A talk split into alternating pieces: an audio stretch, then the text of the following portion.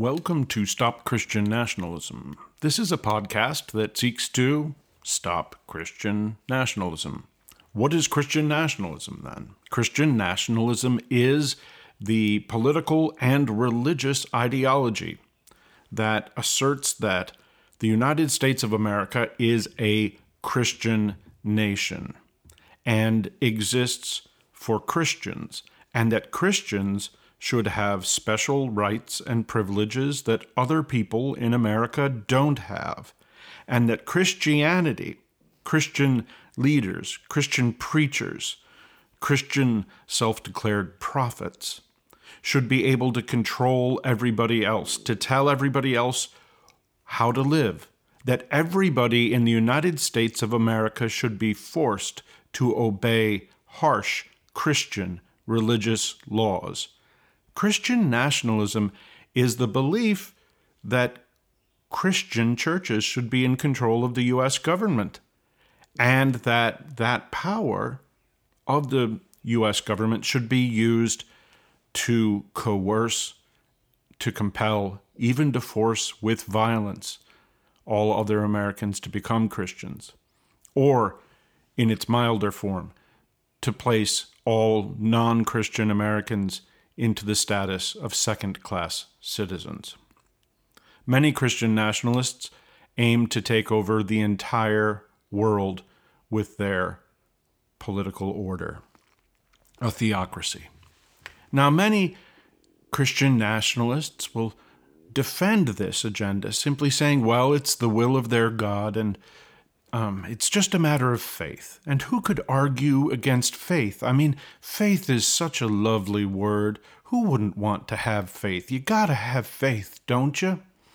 And they want to say, oh, faith is just about, you know, trusting in people and, gosh, just believing. And that sounds just great until you look at the actual content of what they say faith is and what their faith compels them to do to the rest of us and to do to our American democracy. This was on display last month, April 2023. Christian nationalists declared without any real power um, that this is Faith Month. April was Faith Month. Did you not notice that? Well, the Christian nationalists were trying to make you notice that. Christian nationalists took to the floor of the United States House of Representatives a collection of Christian nationalists declaring that April was dedicated and should be through the power of government to celebrate faith. Well, gosh, celebrating faith just sounds like, you know, celebrating people believing in things, and oh, who could disagree with that?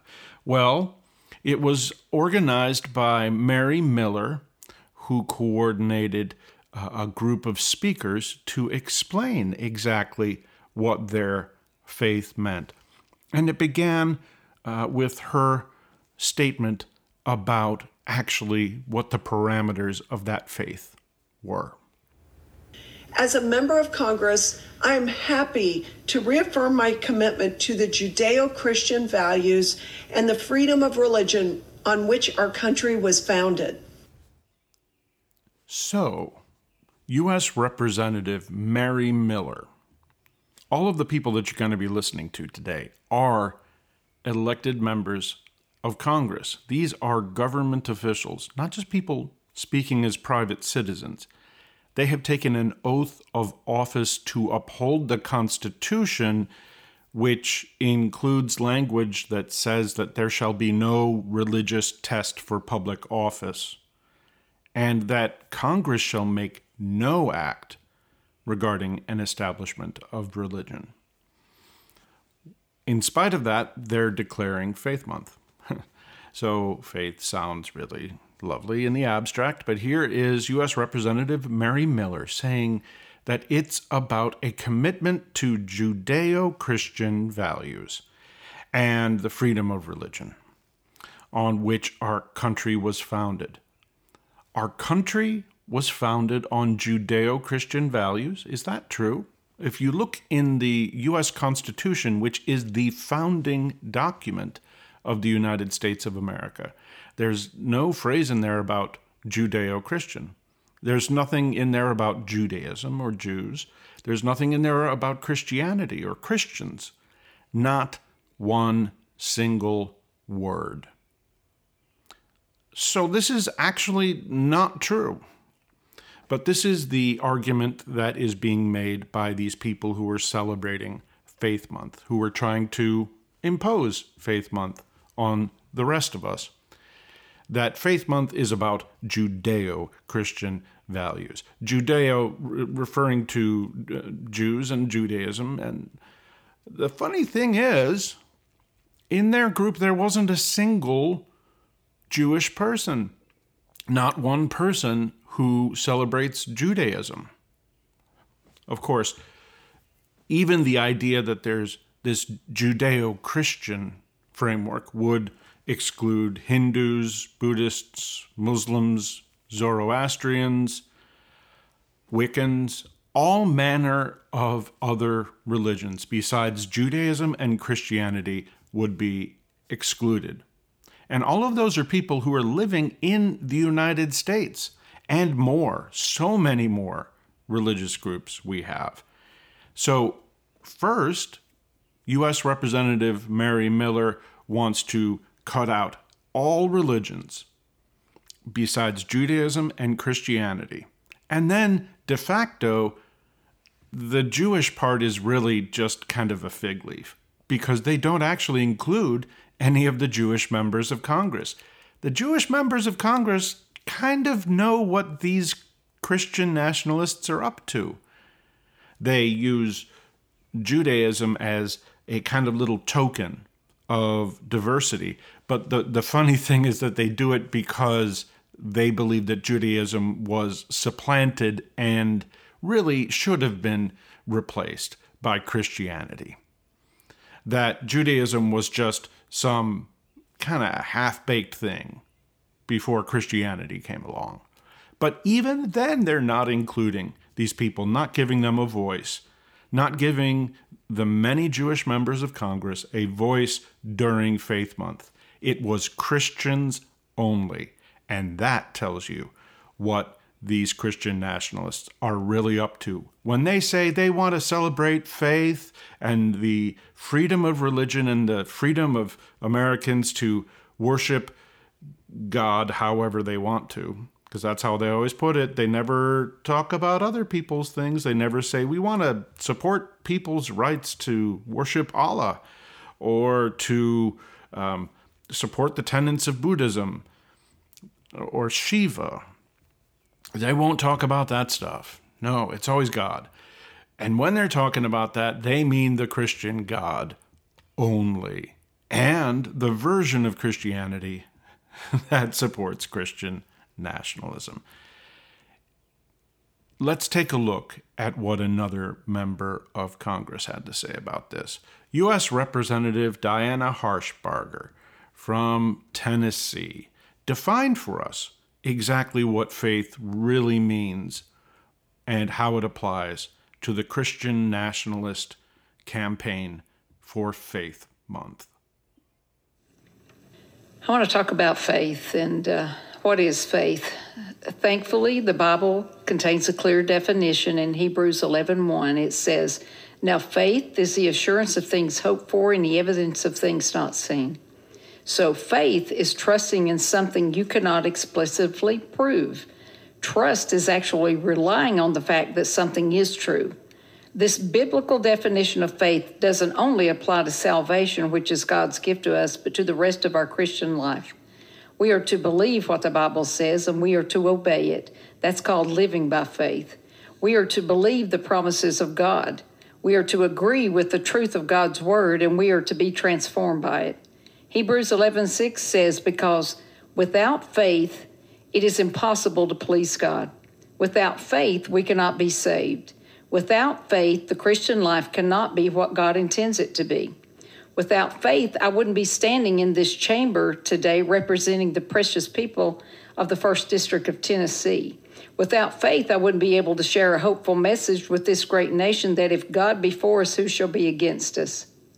Faith knows that no matter what the situation is in our life or someone else's life, that the Lord is working within that situation for their good and His glory. Perfect faith is simply taking God at His word. U.S. Representative Diana Harshbarger here tells us what the Christian nationalist idea of faith actually is. It isn't just some kind of universal principle that applies to all religions, that originates from all religions. No, this is an explicitly Christian principle that comes out of the Christian Bible and Christian theology that has developed it, this idea of faith over the centuries. That faith is from the Christian Bible and about the Christian God and Christian life. That's what U.S. Representative Diana Harshbarger is saying here. And she is saying that faith is trusting in something you cannot explicitly prove. It is relying on the fact that something is true. It is simply taking people at their word. Whatever they say, you believe. Oh, but she doesn't mean people, she means the Christian God. But, well, where is this Christian God? Does the Christian God come and make speeches on the floor of the U.S. House of Representatives or show up even on a stage outside on the Capitol grounds or on the National Mall in Washington, D.C., and say, hey, here are my policy priorities. No, it's funny that this Christian God never actually shows up anywhere. And so we are, if we are to uh, obey the word of this Christian God, uh, as it is proposed, this, this God concept by these Christian nationalists, how do we understand what it is that we're supposed to do? Gosh, now that faith starts to get really complicated, doesn't it? Oh, no, it gets really easy. If you take the Christian nationalist idea that Christian nationalist preachers and prophets are somehow in secret communication behind the scenes, no photographs ever taken, but they're talking to God and getting God's word direct, really, into their heads. So here's what faith actually means for Christian nationalists it means taking Christian nationalists at their word and accepting without question that what they say, human Christian nationalists say, is true. Taking their word, their opinion, their assertions of truth, and just presuming that whatever they tell us is true. That is what faith is about according to these Christian nationalists. And that is what Faith Month, that they tried to impose through Congress on all of America, is all about.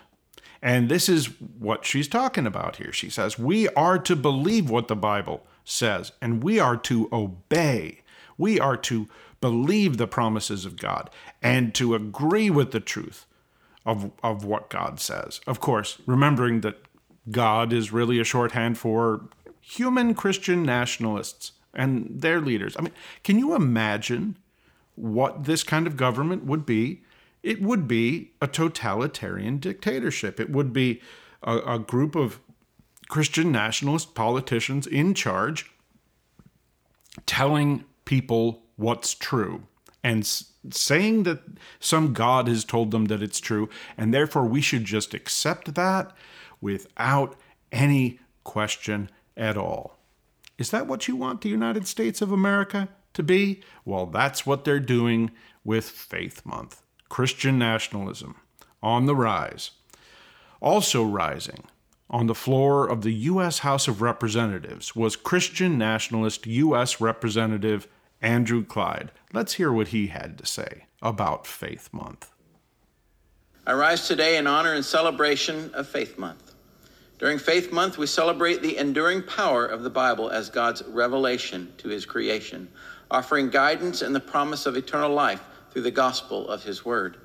This sacred text has played a pivotal role in shaping the very fabric of our nation, acting as a guard for liberty in the United States of America.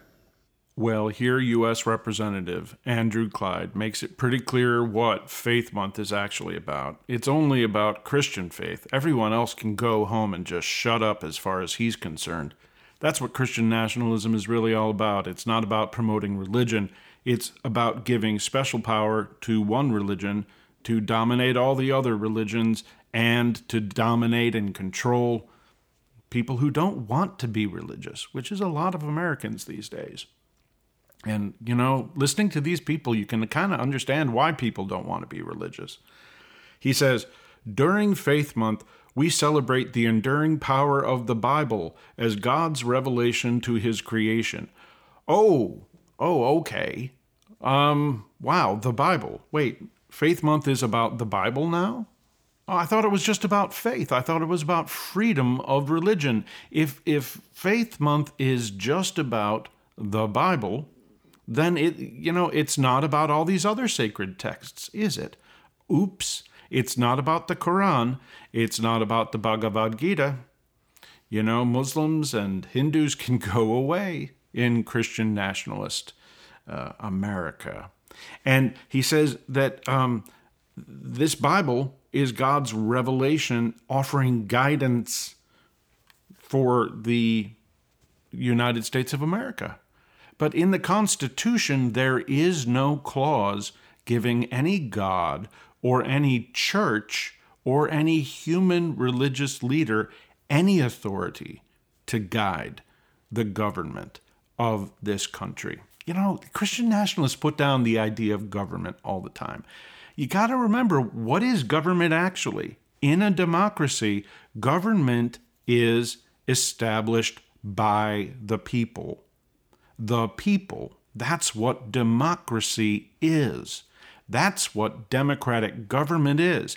When they're saying they're anti government in a democracy, what they're saying is they're against the people. And you can hear that in what they're saying. These Christian nationalist politicians in Congress, when they're talking about Faith Month, they're talking about how much they hate the idea that the United States government was established by the people, that there should be democracy. They despise that idea.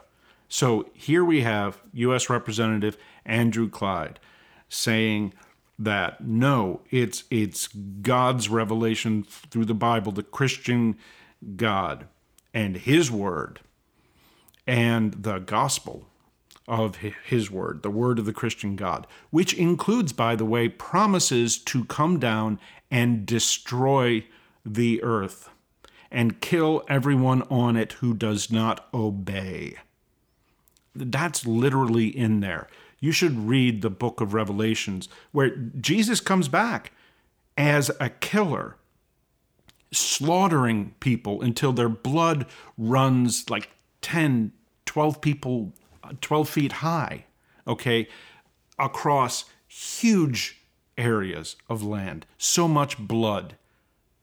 Jesus is going to rip out of the bodies of people, squeezing their bodies in a giant heavenly wine press, killing people in agony. That is what God's word and guidance and revelation is all about in Christianity. It's there.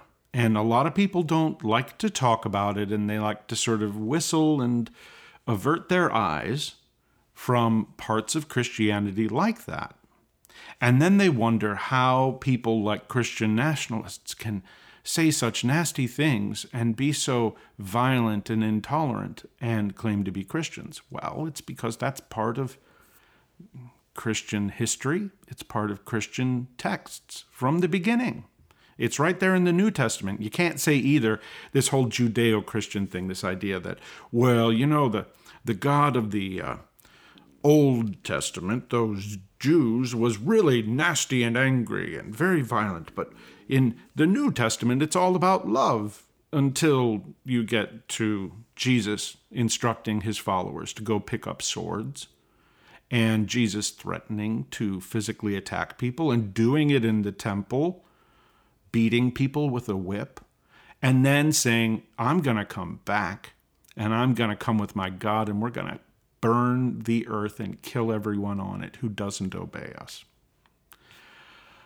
So, I mean, here, U.S. Representative Andrew Clyde, a Christian nationalist, is saying that this religion is going to be a guard for our, uh, for our liberty. A guard for our liberty. Is this the kind of religion that we should entrust our liberty to? Well, let's look at what kind of nation was established, to be honest. Slavery. Slavery was supported by Christianity, justified by quotes from the Christian Bible. That's the kind of thing that we saw when Christian religion was allowed to go unchecked in America. And, you know, U.S. Representative Andrew Clyde believes that this is all just something that's always been there Christian nationalism, and it's what our founders wanted. Here, here's what he said about that. Our founders wisely and proudly proclaimed that our liberties are not bestowed by the government, but by our heavenly Creator. Here you go. There is U.S. Representative Andrew Clyde laying it all out. The people of the United States should not be in charge, and never were, according to Christian nationalists. That our liberties are not bestowed by government of the people, but by this spirit being that he calls our heavenly creator. Well, you know, the U.S. Constitution says something else. The very first opening words We, the people, do establish this Constitution for the United States of America. Not we, the churches, not they, the gods, or this, our Christian God, or we, the religious people of the United States of America. No, none of that. We, the people, do establish this Constitution for the United States of America. But there's a lot of fake history in Christian nationalism. And you'll see that going back even before the founding of the United States of America. Now, Christian nationalists love to do this little thing where they take pre revolution America, colonial America, in which we are ruled by a king. It's a monarchy, there's no freedom. And they use that as a model for what our government should look like now. It's as if 1776 never happened for them.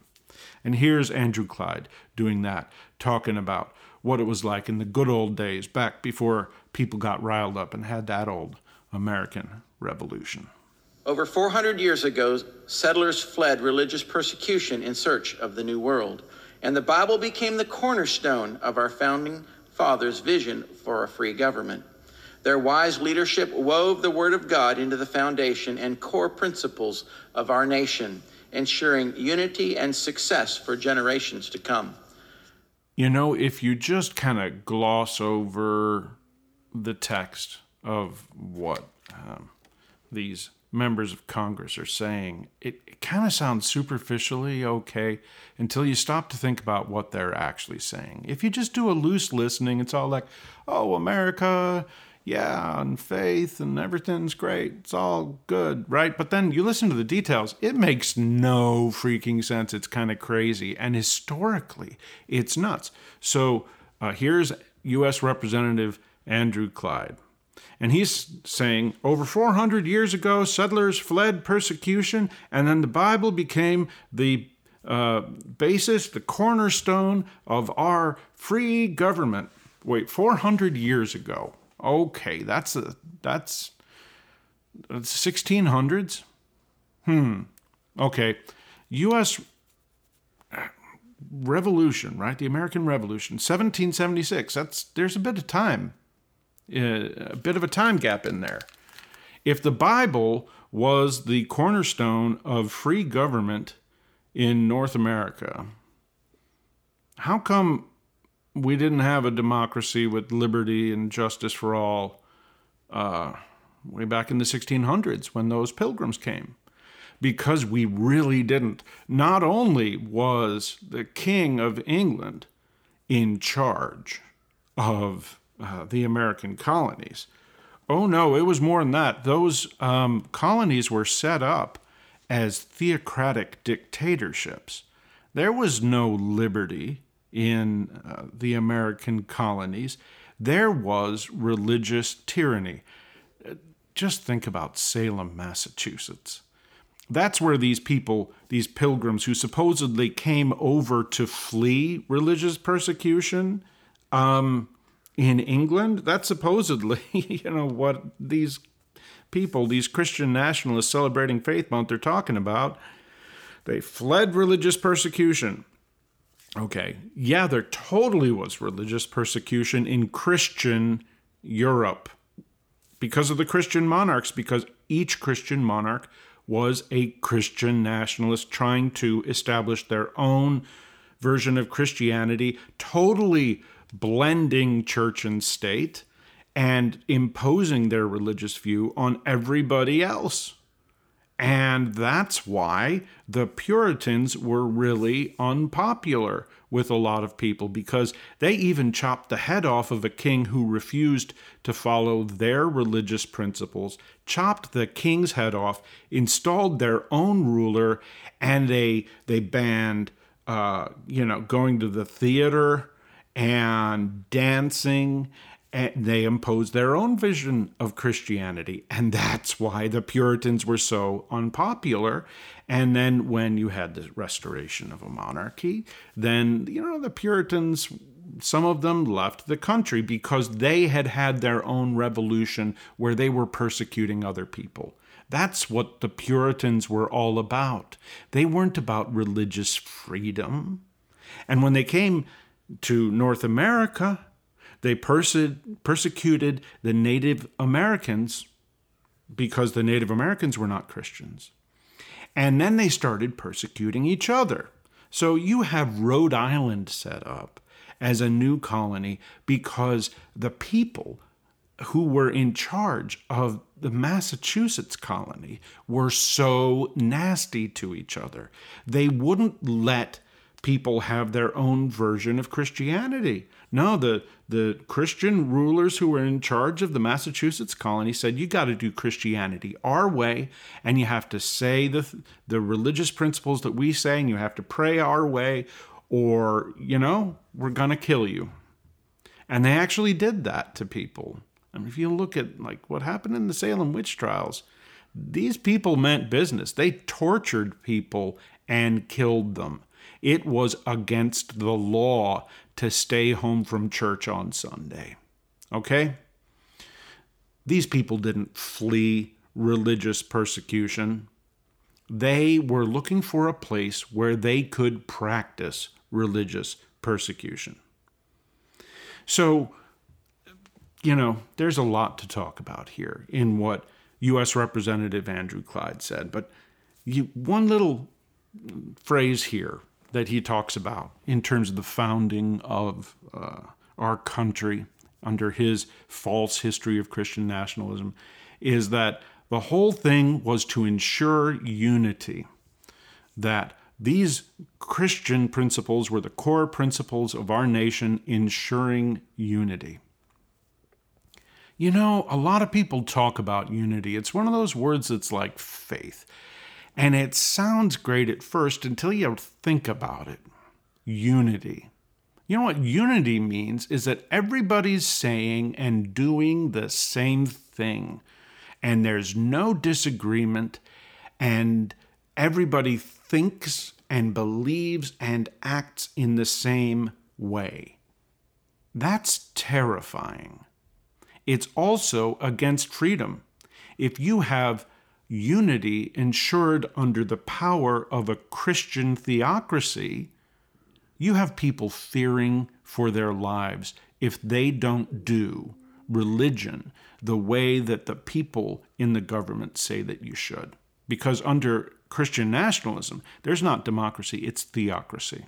It's not government of the people, it's government by churches And if you don't obey the churches, you are in real trouble. That is not a free government. Now, we have Andrew Clyde talking more about our God given liberties and government overreach. Listen to what he says here. We must defend all our God given liberties from government overreach, and we in Congress must lead on this issue.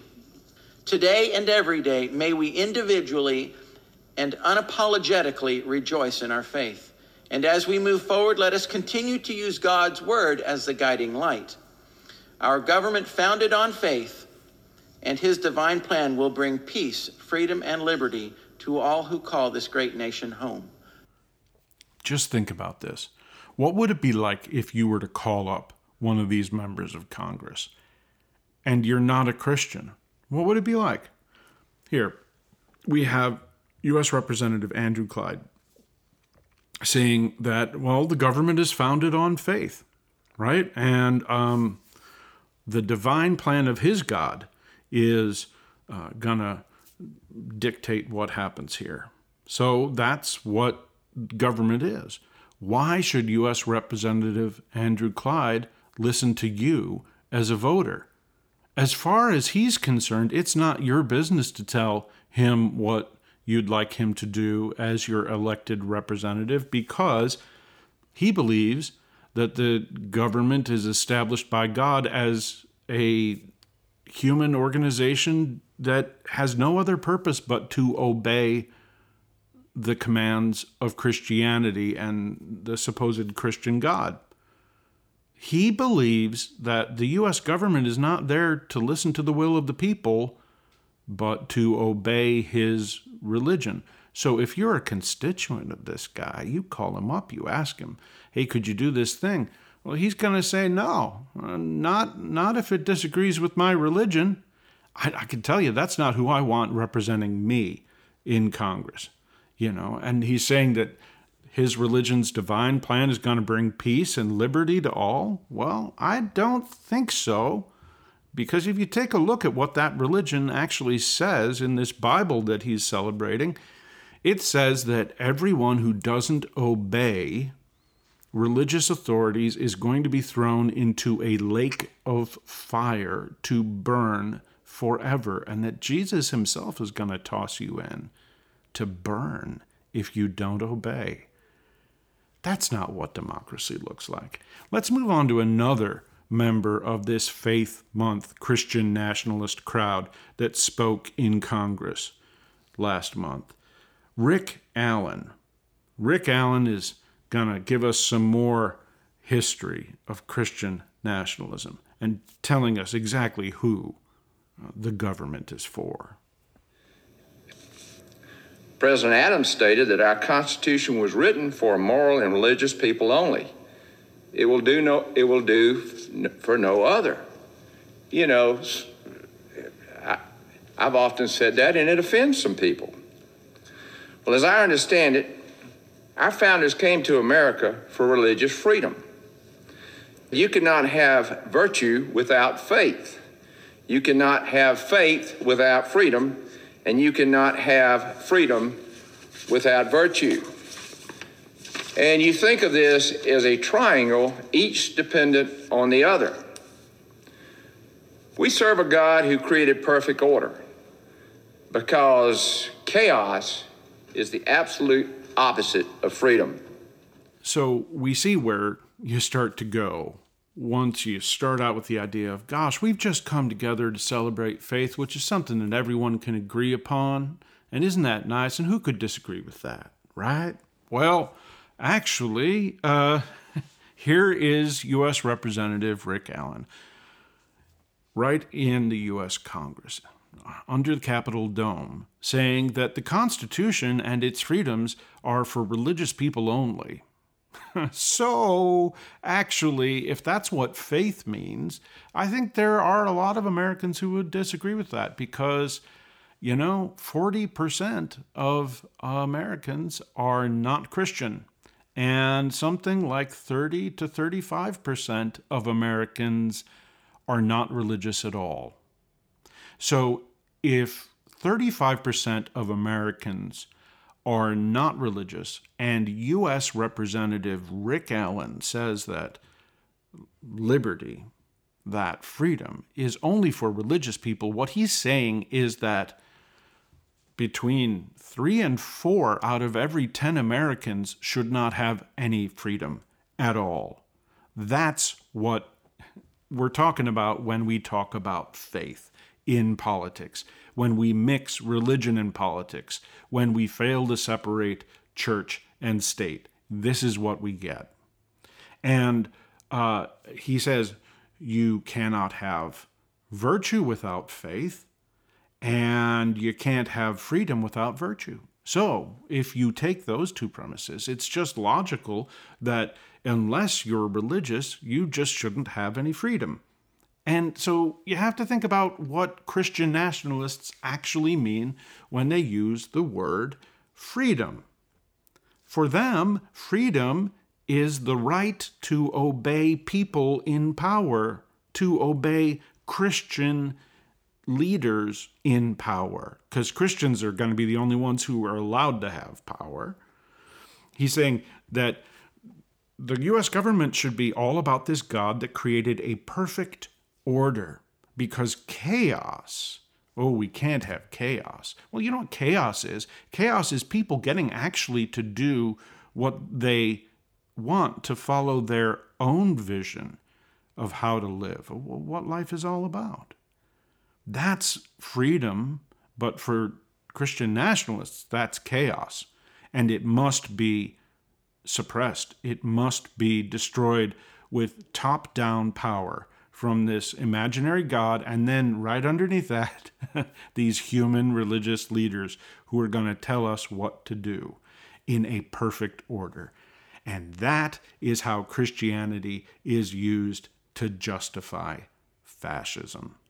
Some people have difficulty understanding this, but it's from the religious principles of Christianity that fascism arises.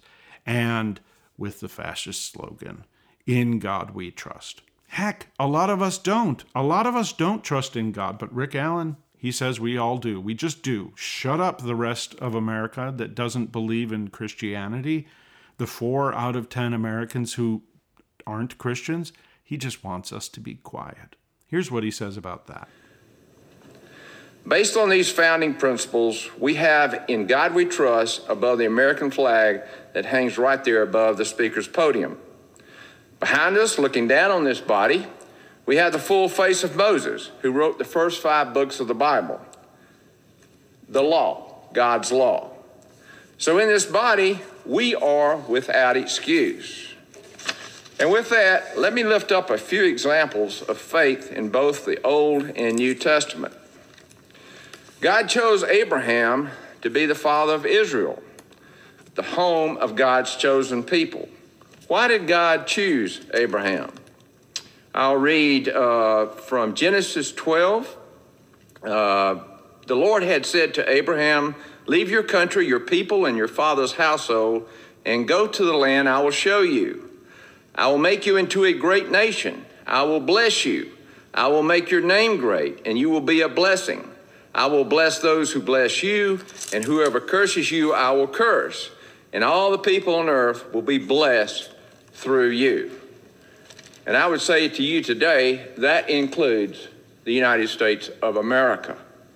Here we have U.S. Representative Rick Allen giving us another lesson in how the principles of Christian nationalist fascism actually do come right out of Christianity. He's spelling it out for us here. He's talking about uh, uh, the Bible, which he says is the law. Actually, it really isn't. The Constitution is the highest law of this country, and all of the other laws are established underneath that Constitution. The Bible is not the law in the United States of America. But Congressman Rick Allen, he thinks that it is. And here's why it's because of oh, this prophecy from the book of Genesis, which I'm sorry, was um, first you know, probably composed orally, oh gosh, thousands and thousands of years ago on another continent. Okay? another continent. Somebody wrote it. So, I mean, people kind of told the story probably, and then eventually someone wrote it down, and then they argued about what the official version should be. And okay, so this is not a, written by Americans, not by voters, not by an elected government body. No, no, not at all. And so this is what Christian nationalism is about. You don't have we, the people of the United States of America, being in control of our own country. No, we have to obey the orders that people kind of sitting around a campfire came up with thousands of years ago, halfway around the world. Now, for me, I don't think that that's a great system of government because when things come up that are, you know, new, like let's say artificial intelligence. That's something that, I'm sorry, the Christian Bible just does not address. And the book of Genesis certainly doesn't talk about artificial intelligence and how we should make decisions about the regulation of that. You know, I would like to have people who are alive now making decisions about how to run our country, not people who have been dead for four or five thousand years. Okay, but that's me. I'm a little crazy, I guess.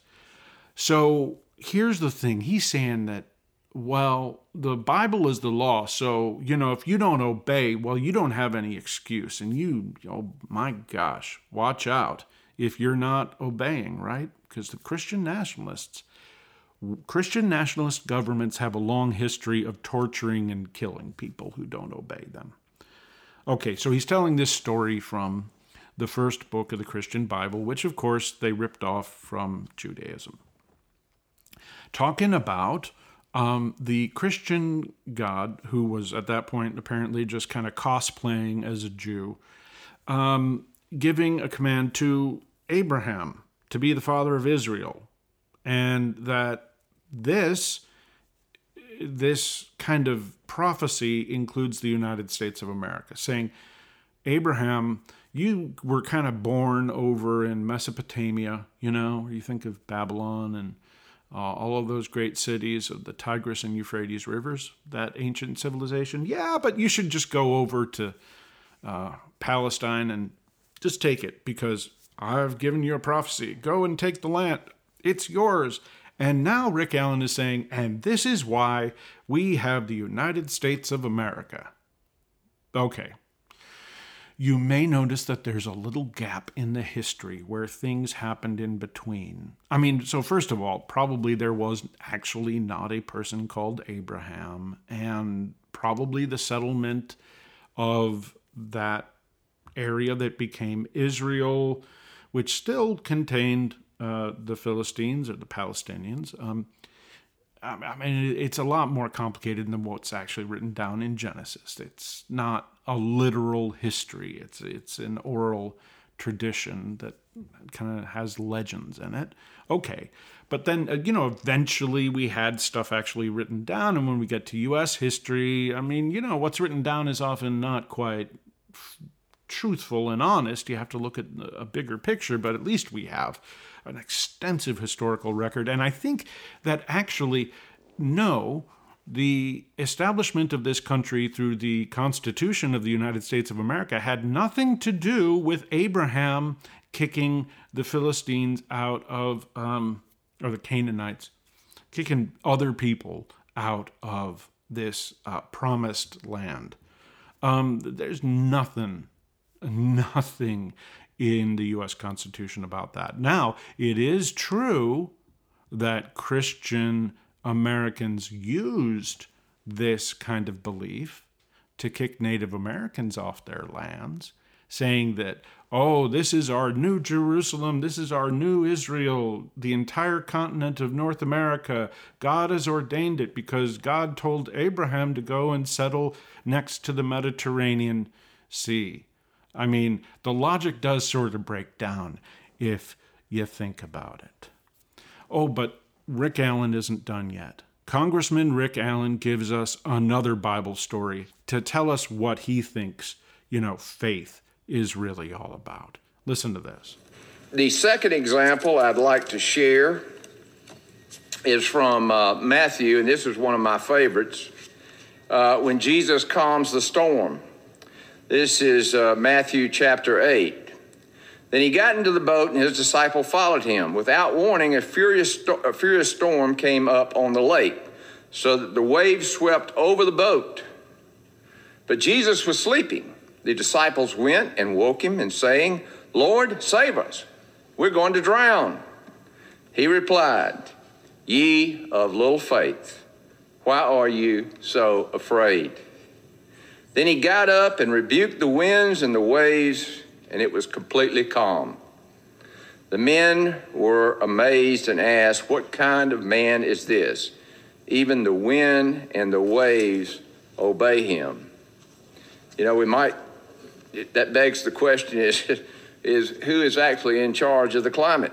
Okay, so in this story, which is a parable, which is kind of like Aesop's fables. I mean, you know, if you believe that those things, those stories actually happened, well, that's an interesting thing. But okay, let's say that there's this story. Jesus was in a boat with a bunch of people, and for some reason, Jesus is like sleeping in a boat because they're hanging out on the boat. It's a great big party. People get drunk, they fall asleep. It's okay. And uh, the great big storm comes up, and people are getting worried, and they're like, you know, confronting an actual threat to their safety. And then Jesus wakes up and he's he's all angry at them and like, "What the heck is wrong with you, you of little faith?" I mean, worrying about this clear and present danger to you right now. The fact that you're threatened with death. Why should you worry about that? Cuz you don't you know I have magic powers to just make the weather go away? And then Jesus makes the weather go away and changes it according to his will. And he says, let that be a lesson to you. Don't ever like worry about actual things that are happening in the world that seem dangerous because I'm just going to take care of it all.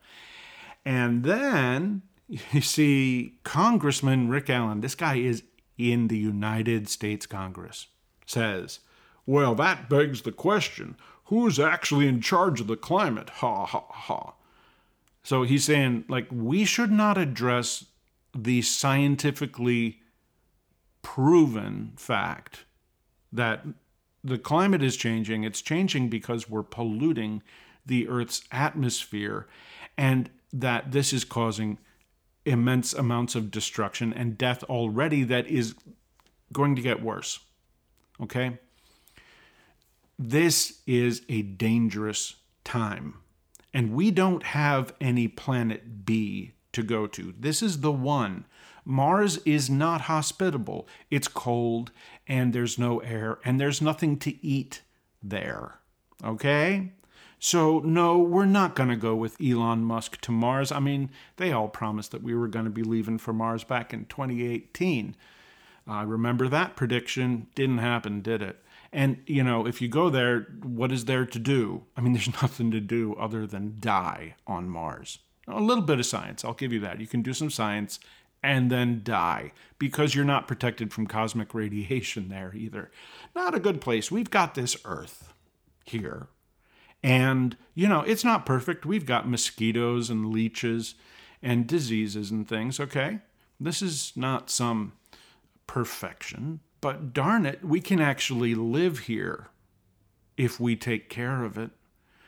But Congressman Rick Allen is saying, no, you don't have to take care of the earth. Geez, heck no. So wildfires. So what? So floods and hurricanes. Oh, who cares? Yeah, that doesn't matter. So there's heat waves killing people and ruining crops and devastating the economy. Who cares? Jesus is just going to come and make it all better. He promised to thousands of years ago. Okay, you got to wonder if Jesus made the promise to make everything okay thousands of years ago, if we would just become Christians, and then actually Christianity became the world's largest religion, how come things aren't just okay for everyone who was living under Christianity all that time?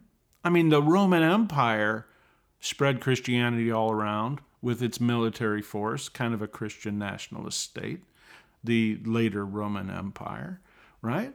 Uh, so how come Jesus didn't just make everything okay? Or, Well, this is Rick Allen's idea of governing responsibly. Don't do anything about any problems that we face, just pray and somehow, magically, through supernatural powers of the spirits and gods, everything's going to be all right. Do you think that's going to work? I don't think that's going to work. I think we actually need to look at the facts of our real world and come up with practical ideas to take care of things ourselves. But you see, Christian nationalism hates that idea, hates the idea that people would take care of themselves. Christian nationalists can't stand science because it dares to actually look at the reality of the world instead of what religious authorities tell everyone to believe.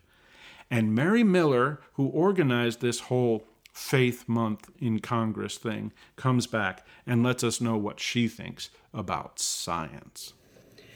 And what a shame that today we are teaching our children that they're the result of cosmic dust and are here without purpose instead of intricately woven and designed and purposed by God.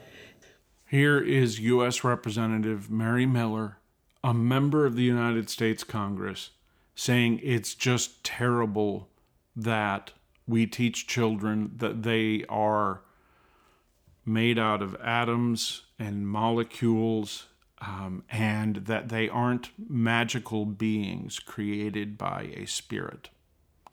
Okay, here's the thing education in America is roughly speaking, divided into two separate areas. There is the one established by the government of the people, by the people, for the people, which is, or should be, it isn't according to our um, latest very reactionary Supreme Court.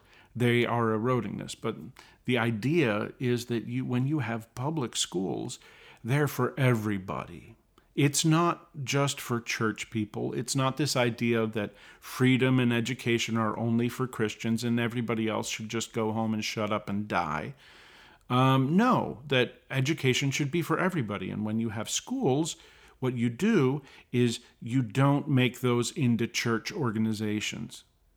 That's all that people are asking for. Is just public schools can be places where everybody is welcome, which means you don't use the power of government to force other people's children to obey and practice the rituals of your religion.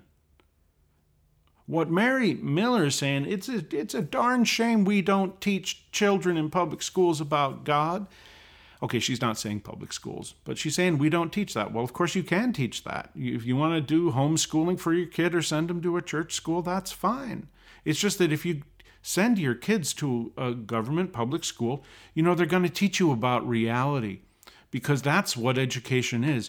It's learning about the real world. And, you know, in English class, you can read fiction and it's clearly labeled as fiction. So you can read books about unicorns and fairies, and that's sweet because it helps to give you language skills, all the while understanding that the, the unicorns and fairies are not real, okay? There, there are no little people with wings going around, okay? And you can't use public schools to force people, other people's children, to, you know, start to worship fairies, right? I don't think Christian nationalists would like that. But what they want for themselves and what they want for other people is not the same thing. They want to have the power to force other people's children to uh, engage in their religion, to join their religion. They want to force other people's children to worship their spirit God. But they don't want to give that same freedom to anyone else. They want public schools to be Christians only in charge designed and purposed by God. Those are the words that Mary Miller is using. And putting down actual chemistry, which she dismisses as cosmic dust. I'm, you know, it's chemistry, it's physics. Do you not want America's children to learn chemistry and physics? I mean, think about how much of our economy is based on this. But Congressperson Mary Miller, doesn't want chemistry and physics in America's schools.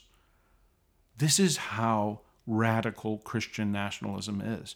And this is what Faith Month, National Faith Month, in the U.S. Congress is really all about.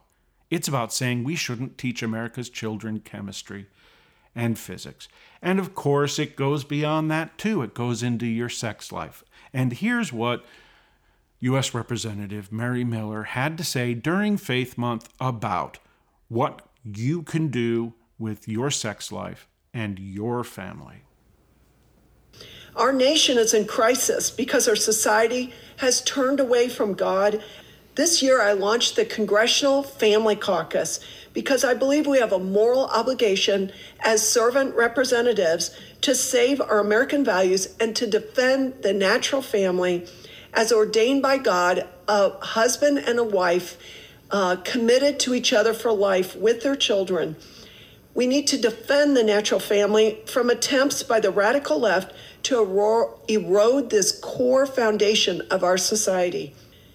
Well, here is U.S. Representative Mary Miller talking about the natural family and that our society is in a crisis because we've turned away from the Christian God and embraced a culture that now tells children that life has no value. I mean, who is actually saying life has no value? Um, well, I suppose there probably are some people who say that. Most people don't say that. Um, most non Christians wouldn't say that. What they would say is that you have to figure out the meaning of your life as you want to live it.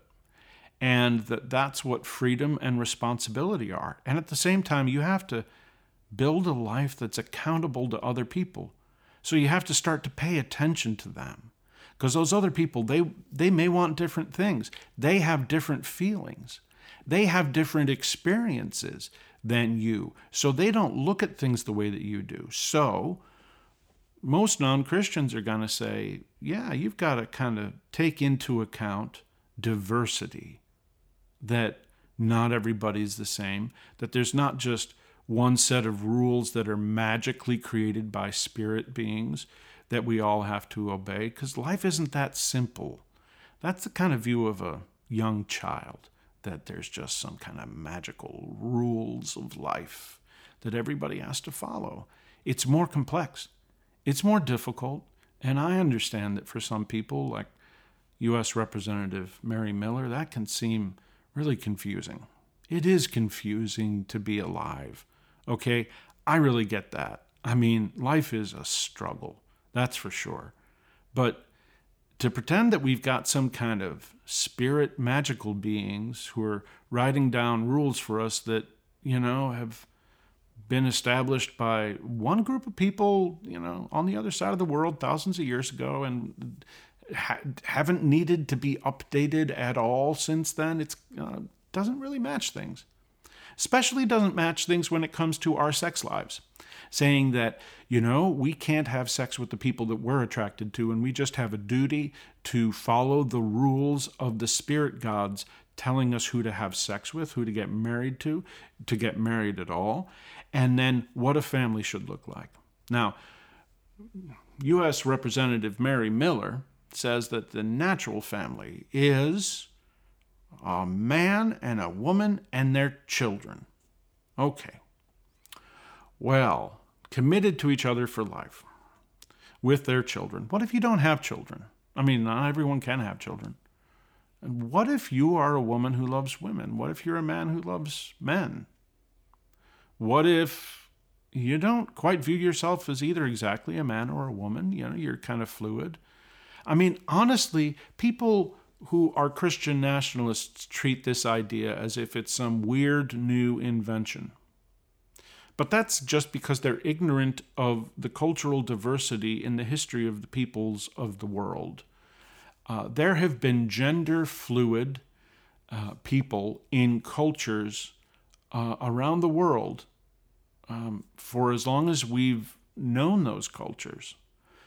There have been homosexual relationships, uh, romantic relationships between people of the same gender or the people of the same biological sex. Um, that's been recorded in cultures uh, for a really long time. So it's not a new thing. It's not some weird, freakish invention. It's what some people want to do. And um, people having the ability to do what they want to do is what we actually call freedom. And um, if people want to live together and you know not violate other laws like you know you can't do violence and you can't have fraud and you know all those other important laws right? I mean but if they're being respectful and obeying the law and um, being decent to each other i mean gosh um, who are we to say that they they shouldn't do it? Well U.S. Representative Mary Miller believes that she has the Word of God on her side and her church, and her church tells her that this is the way that things have to be. And because her church says that there is just one kind of family, that then everybody should just obey her church. And that's what we get down to when it comes to faith. Faith sounds like this glorious idea of just, oh, people just believing in things and hugging kittens and stuff. But it's not. Faith is about power. Faith is about someone coming up to you and saying, I have no evidence at all for the thing I'm about to tell you, but you should just believe me and that everything I say is the truth and you should obey me and start to change your personal life in radical ways and have sex with the people I tell you to have sex with. Obey all the rules that I tell you to obey. And I should not have to give you any evidence for why you should do it. And you should give me power over your government and end democracy. And just say, let's do whatever church leaders tell us to do because they should just be in charge and we should stop having the ability to contribute our opinion about things. Faith is about undoing the revolution of 1776, which, hey, was not perfect, but it was a step forward from Christian monarchy. Let's not forget that. The Revolution of 1776 was not about establishing Christian nationalism. 1776 was a revolution against Christian nationalism. It's basic history, people. Look it up. Well, let's resist this if we can. I want to remind you that all of the voices you've heard, those people giving those speeches about Faith Month, those are people who have been elected as Christian nationalists to the U.S. Congress. There are a large number of Christian nationalist radicals in Congress right now. And Donald Trump, himself a Christian nationalist, and quite willing to give the Christian nationalists exactly what they want. He is running for president again, and he is the Republican front runner. And right now, the polls have him running neck and neck with Joe Biden. Folks, this is no time to sit still and just think, well, you know, somebody else is going to take care of it. Because no, there is not a God, there is not a pixie, a fairy, a centaur, a spirit being that's going to take care of you. There is no Jesus to calm these waters. You got to get in there and you got to get active. And now is the time because the primary elections begin next year, and Donald Trump is gaining steam, and he has new technologies to use to get into office. Last time it was Facebook. Now we have generative artificial intelligence and deep fakes and oh my goodness people. We are on the verge in America. And right now America is a democracy and we're hanging on to that. And that means that government is established for the people by the people, which means that if you don't stand up to Christian nationalists, you're going to be giving them the stage and they're going to be the ones establishing the government, and they're not going to keep our democracy alive. These people with Faith Month in the U.S. House of Representatives have told us exactly what they want to do. They want to end your freedom to have sex with who you want. They want to end your freedom to have the family that you want. They want to destroy science. They want to completely abandon all hope of confronting climate change. And they want to destroy democracy. They want to take things back to how they were in Salem, Massachusetts they want to take it back to Christian nationalism. Here at Stop Christian Nationalism, we're not having that. So we're going to stand up and we're going to keep on bringing you news of Christian nationalists and what they are up to. I'll be back next week with more about that. I mean, golly, who knows what's going to happen between now and then. Thanks for listening.